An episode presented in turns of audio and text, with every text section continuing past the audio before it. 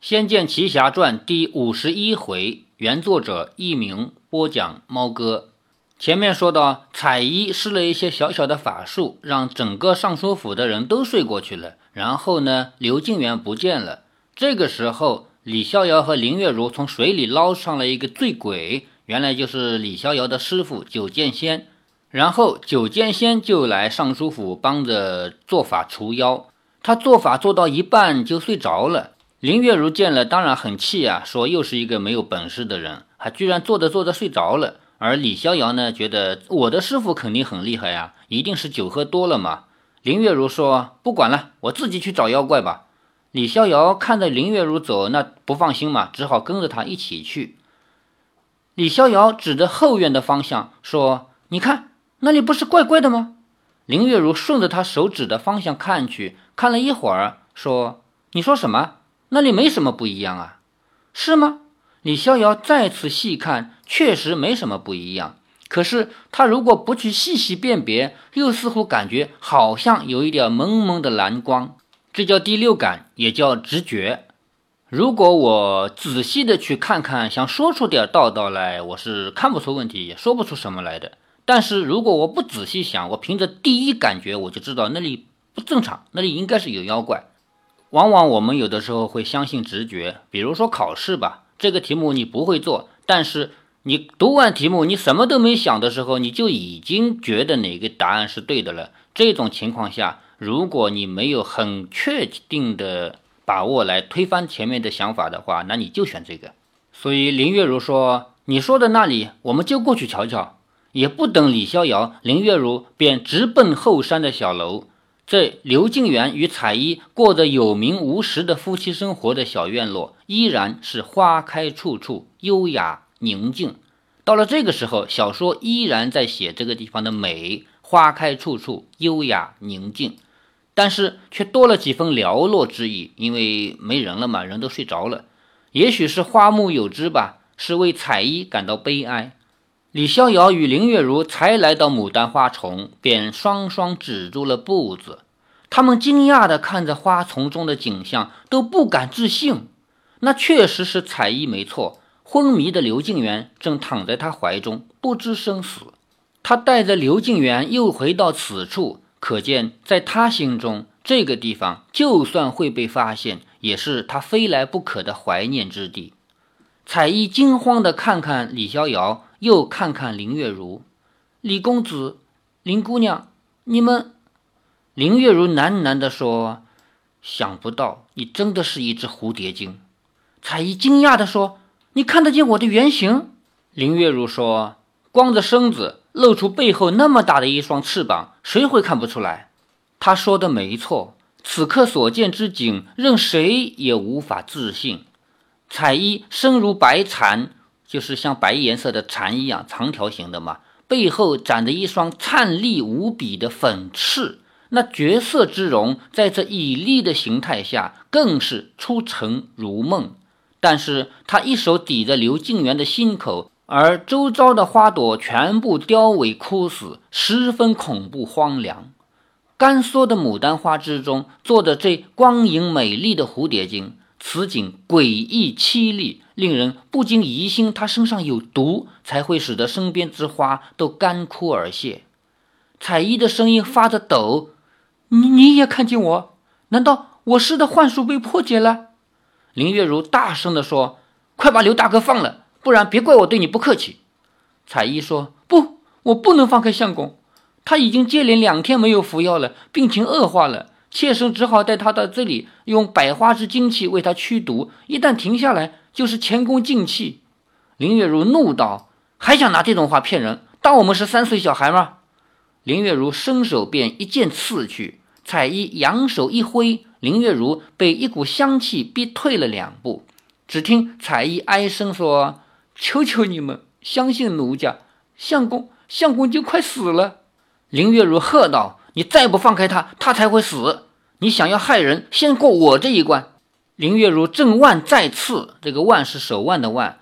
彩衣抱着刘敬元，身子轻轻一闪，避开这一剑，急道：“你们误会了，相公中了残魂丝，奴家这么做是为了救他。”林月如两击失手，李逍遥也一步上前，正要拔剑。彩衣惊觉李逍遥身上的功力惊人，自己绝非对手，不禁变了脸色，急忙抱着刘敬元翩然飞去。在这里呢，小说和游戏有一点细微的差别，就是游戏里面你必须要跟他打一仗，把他给打赢了，才能够继续发展下去。作为游戏嘛，每一步都会给你一些立功的机会，让你去锻炼打，哪怕这是自己人，哪怕要讲和，也得先打完了再讲和。但是改成小说以后，考虑到这里面的一些逻辑情况，你想，彩衣这个时候自己的法力已经消失了，而且面前的两位又不是敌人，所以根本就不会打，能走就先走了。追！李逍遥与林月如随着那小小的荧光而去，所追之处与前夜两个人追踪的方向一致，看来他是要回老巢去啊。追到毒仙岭，在入口处，蛛丝垂泻，就是蜘蛛丝啊，都垂了下来，散发着一种莫名的凄凉之气。李逍遥说：“月如，毒瘴这么重，你还是不要进去。”林月如说：“我觉得没什么异样啊。”可是别啰里啰嗦了，抓妖精要紧接着。林月如率先提剑奔入，李逍遥只好紧跟着。两个人挥剑展开交缠的砸藤，奇怪的是，竟没有毒物近身。也许是林月如服过九剑仙给过的药丸，身上有抗毒的药性，因此这毒仙灵的小小毒物都不敢靠近。至于李逍遥，自己还是莫名其妙，他根本想不到，以他目前的功力，自己不要说百毒不侵，还可以说任何毒物见了他都唯恐避之不及。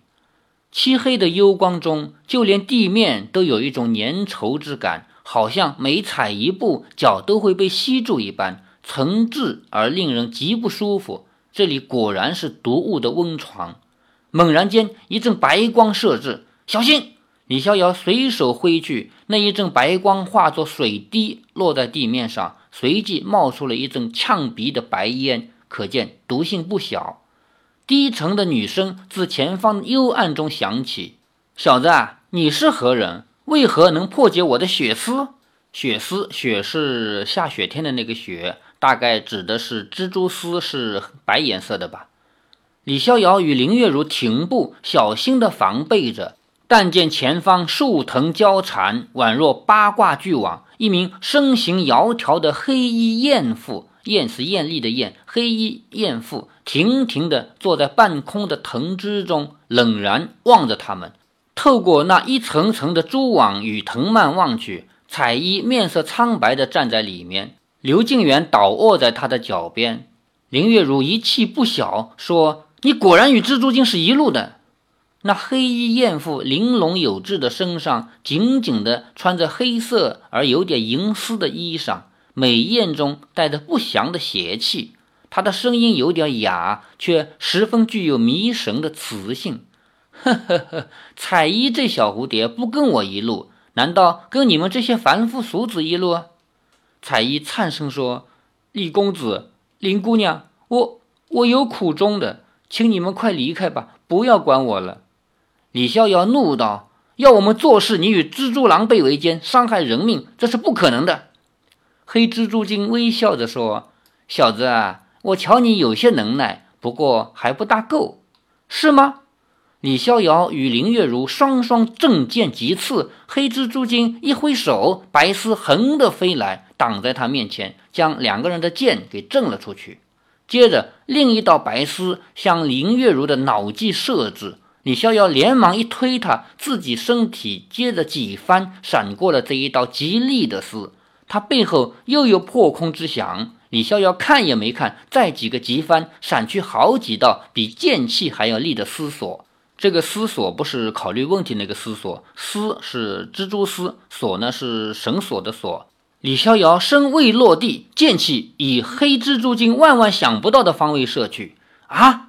那黑蜘蛛精没有想到李逍遥一面闪身，一面发招，一不留神，竟给李逍遥的剑气射中心口，被撞飞了数尺，轰然撞破了他的藤蔓丝网。李逍遥与林月如急忙汇合，以背对背摆出防守之态。那黑蜘蛛精落地之后，身上冒出一阵青烟，烟中竟爬出一头巨大的黑蜘蛛。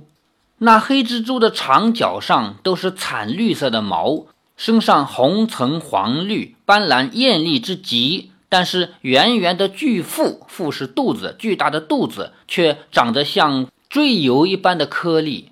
这赘油啊，赘呢是遭罪的罪，招女婿遭罪那个罪，多余的意思。油是身上的一种病，赘油指的是什么呢？是一种病。我们如果得了赘油的话，身上会长出一些多余的肉出来，那个而且看着挺不舒服的，就像多余出来的肉瘤。说这个蜘蛛精的肚子上长得像赘油一般的颗粒，看起来十分可怕。但这还不是最令人反胃的，那黑蜘蛛的头部还是那艳妇的脸。也就是说，这个蜘蛛精是人头、蜘蛛身、蜘蛛脚，而且色彩斑斓，艳丽至极。我们知道有很多东西啊，动植物，如果说颜色过于艳丽的话，一般都是有毒的。李逍遥与林月如都不禁吸了一口冷气，难怪刘静元一剑之下就会昏倒。被李逍遥一剑打出原形的蜘蛛精怒声说：“可恶，给你们点颜色瞧瞧！”话声未落，四面八方的白丝已经向他们两个人直扑过来。李逍遥护在他与林月如之间，阵阵断丝之声厮杀不断。但是李逍遥越挥越觉得手中之剑沉重。这才惊觉剑身已经沾了许多白色的粘物。他虽然能挥剑断丝，但是这些丝却在他的剑上粘着不去，因此越来越钝。到后来，整把剑几乎都被白丝包住，而千万根由藤蔓间射出的白丝另一端紧紧地伸在树内，与剑整个缠在一起，令李逍遥除了弃剑之外，根本没有别的选择啊！李逍遥用力拉剑，这一失神，更多的蜘蛛丝已经飞射而至，缠住了他们两个人。黑蜘蛛精笑着说：“哈哈哈哈哈哈！小子，你们还能嚣张几时？”彩衣急着说：“毒娘子，请你让李公子他们走，他们与此事无关。”毒娘子说：“你还有资格跟我谈条件吗？”彩衣说：“不，我不是跟你谈条件，而是我求你。”毒娘子得意之极。哼，我早就知道你最后还是要向我低头。彩衣低下了头，看着刘静元，凄然说：“我原可将你的缠魂丝慢慢化去，要不是最后关头受人阻挠，功亏一篑，又何以有今天？”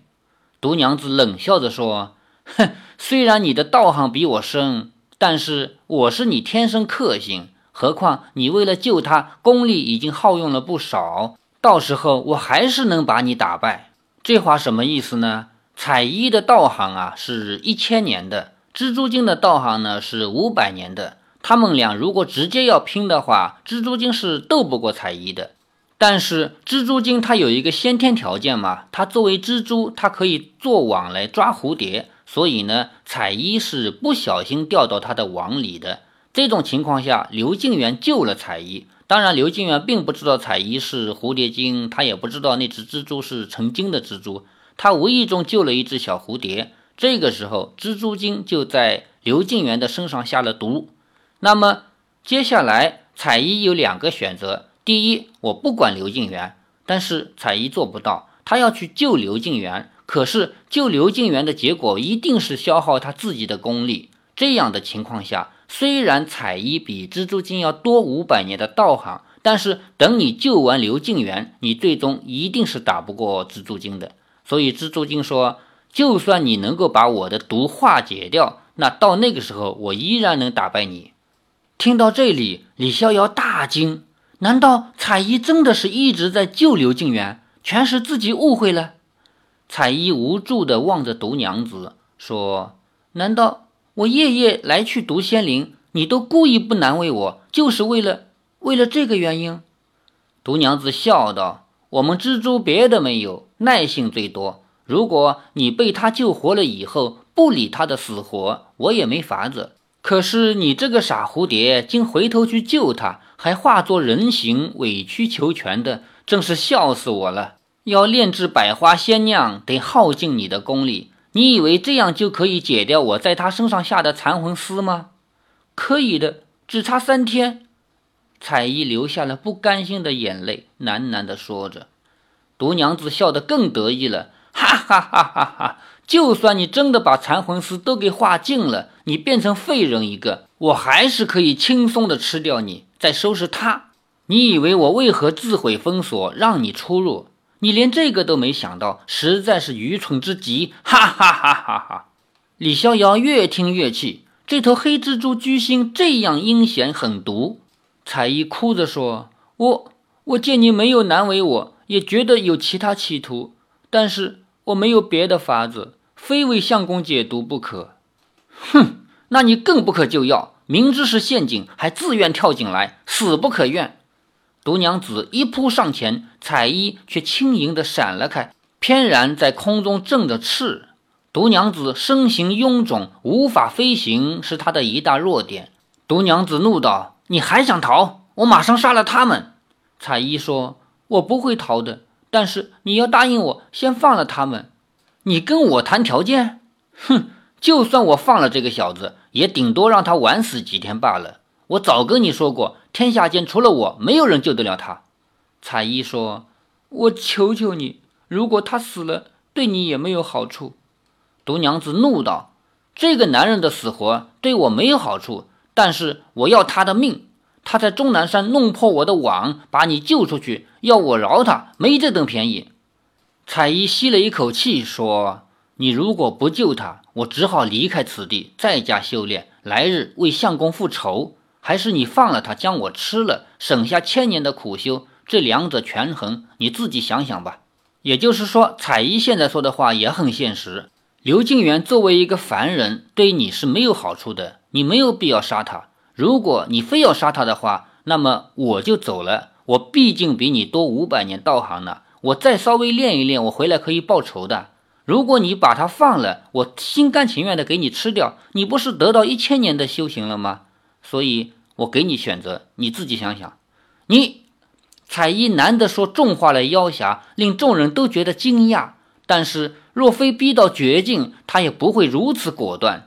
虽然彩衣功力已损，毕竟修行要高于毒娘子，救人的力气未必会有，但逃命一定是逃得了的。他如果逃了，毒娘子对他也是束手无策。要是刘静元死了，彩衣就不会再有顾忌。将来恢复了功力，回头报仇的话，恐怕毒娘子要偷鸡不成蚀把米。不过，如果刘静元还没死，吃下了彩衣，永绝后患不说，还能增加功力。不管怎么说，聪明的做法都是先救刘静元。但是，毒娘子毕竟是恶毒的蜘蛛精，恶毒者的心肠便有一个极大的弱点，无法放弃报仇的快感。毒娘子慎重思索了一会儿，才望着彩衣，有几分不可置信地说：“这男人真的值得你为他这样做？”彩衣凄然点了点头。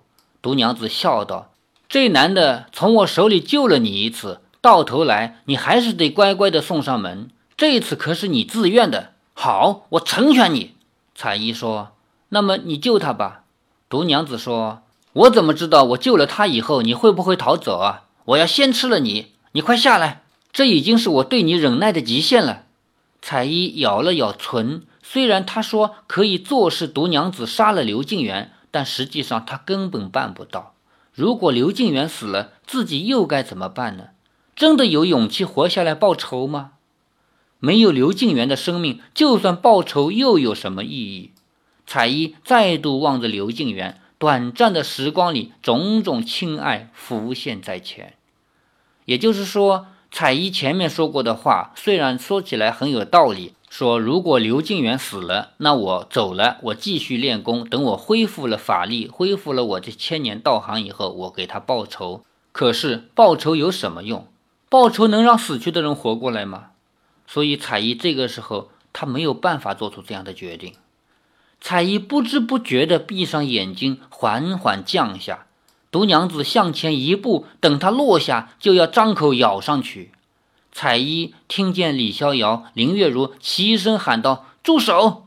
不行，不行！”彩衣，但是他的心情却平静的让自己都感到惊奇。从前误触毒网之时，不也是这样的吗？但是那时有一只温柔的手轻轻夹起了他。好美丽的蝴蝶，别怕，我来救你了。他睁开眼睛，俊秀温柔的公子面带微笑，轻轻地将她放在手心，以极细心的动作拂开蜘蛛丝。这当下，另一张更致命的网已经深深地将他缠住，那是一张情网，是他终生也解不开、逃不掉的。当他薄翅上的丝缠除尽，刘静元放开了手，让他飞走。那眼神是如此柔煦，柔是柔软，煦是阳光照的暖和的那个意思，能让百花为之盛放。但是就在他恋恋的回头多望公子一眼时，却让他看见刘静元身子一晃，说：“哎呦，好疼！这蜘蛛会咬人呐！”他见到毒娘子所化的风声，迅速地躲进腐草里，就是腐败腐烂的草，对他胜利的一笑。凡人被这千年蜘蛛咬了，只有死路一条。他化作人形混入尚书府，原本只是看看公子的情况。他真的没有打算用自己的生命救他。毕竟人妖殊途，有好几千年道行的他，早已习惯了没有结果的结局。他一再的提醒自己，只是来尽尽人事，天命有常，不是每一个人的生命他都能救的。然而。当刘静元温柔地握着他的手，凝视着他，他便觉得死也不憾了，就是死也没有遗憾了。这数千年以来的修行，究竟所谓为何？为何止水般的道心会为之动荡起来？会在这温柔之中感到莫名的痛楚？心口间似有若无的悲怆，就是人间所说的情吗？为了他耗尽功力之后，会变得怎样？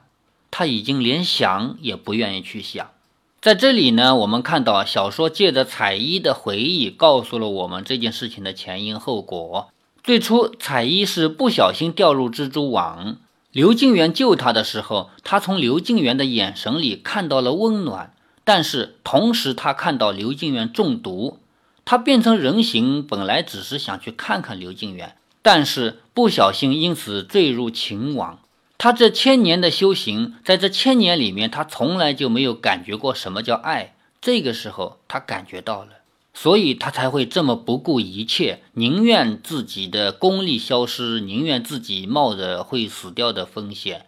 这让我想到一句词，说：“问世间情为何物，直叫生死相许。”顺便说一下，我现在还在同时录的《射雕英雄传》，目前已经录到大军西征，也就是说郭靖带着蒙古军进军花剌子模这一段了。《射雕英雄传》和《仙剑奇侠传》的录法呢很不一样。第一是设备不一样，《仙剑奇侠传》呢是我在自己的书房做了一个工作室，这里面有一些设备，这样呢至少能保证音质是比较好的。但是《射雕英雄传》我不在书房里录，我是在客厅里陪我女儿读书，用的是一个很普通的 MP3 播放机，这是第一个差别。第二个差别呢，《仙剑奇侠传》完全是我个人读书，而《射雕英雄传》呢是我读给女儿听，我女儿在旁边，她非但可以听，她还可以跟我讨论，有不懂的还能问我。所以在《射雕英雄传》的录音里面，不是我一个人的声音，还有我女儿跟我讨论的那些声音。不过我女儿毕竟还小啊，只有十一周岁，对于爱情呢还不是很懂，所以郭靖和黄蓉他们之间有些对话，究竟该怎么理解，我是要反复给她讲，而且不保证她能懂。特别是杨康和穆念慈这样的一个孽恋，特别是英姑和周伯通，还有南帝段志兴他们三个人之间的关系，这些事情我是能保证我能讲通，但是我不保证我女儿能听懂。而且马上《射雕》要读完了，至于该不该读《神雕侠侣》，我还在犹豫，因为《神雕侠侣》和《射雕英雄传》的定位立意很不一样。《神雕侠侣》整个就是写情的嘛，它开篇就是问世间情为何物，只叫生死相许。那么，如果我要读《神雕侠侣》的话，我又该怎么样来把这里面的情给读的让我女儿听懂呢？啊，不小心扯远了。正在读的是《仙剑奇侠传》啊，彩衣有着千年道行的蝴蝶，不小心尝到了什么叫做情。真的是那句词的说法，直叫生死相许。那么接下来会发生什么事儿呢？欲知后事如何，且听下回分解。